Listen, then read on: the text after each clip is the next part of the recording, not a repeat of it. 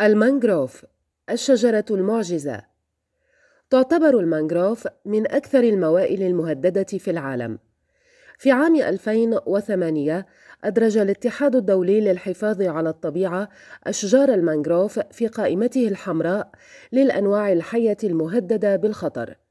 وتعد موائل المانجروف منظومات بيئية منتجة وحيوية، ويرى العلماء أن غابات المانجروف معجزة بيئية بامتياز.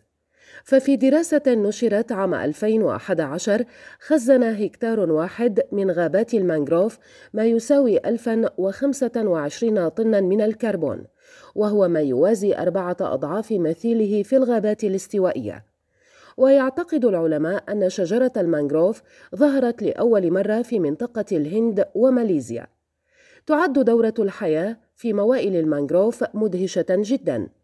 تنمو المانجروف على امتداد الساحل في الأماكن المحمية نسبياً عند فوهات الوديان، حيث يمكن الاستفادة من تدفق المياه العذبة الناتجة عن السريان من الأراضي المجاورة.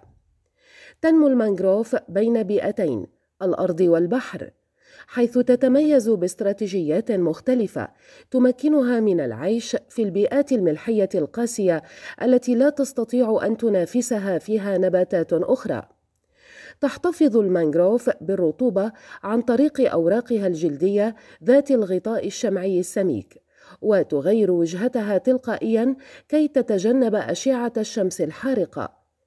تعتبر البذور الخط الأول لحماية الأشجار حيث تقوم بإبعاد الأملاح عند منطقة الجذر وتقوم المانجروف الرمادية بإفراز الأملاح من خلال أوراقها. كما تقوم بتركيز الأملاح في الأوراق التي تسقط عندما تتقدم في العمر. وتمتلك المانجروف الرمادية مجموعا جذريا كثيفا وضحلا وتخرج منه جذور تنفسية تنمو لأعلى.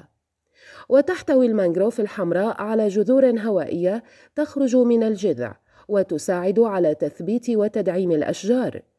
تتنفس المانجروف من خلال الجذور التنفسية المغطاة بثقوب تسمى عديسات. ومن أجل الوصول للهواء تدخل هذه الجذور خلال الصخور المرجانية وتصبح مموجة الشكل. أحيانا تنمو المانجروف الرمادية بعيدا عن الشاطئ في المسطحات الملحية أو الكثبان الرملية حيث التربة غير المشبعة بالماء. وهنا لا تحتاج إلى جذور تنفسية وكأن المانجروف تتكيف مع بيئات عدة وكأن المانجروف لا تعرف المستحيل.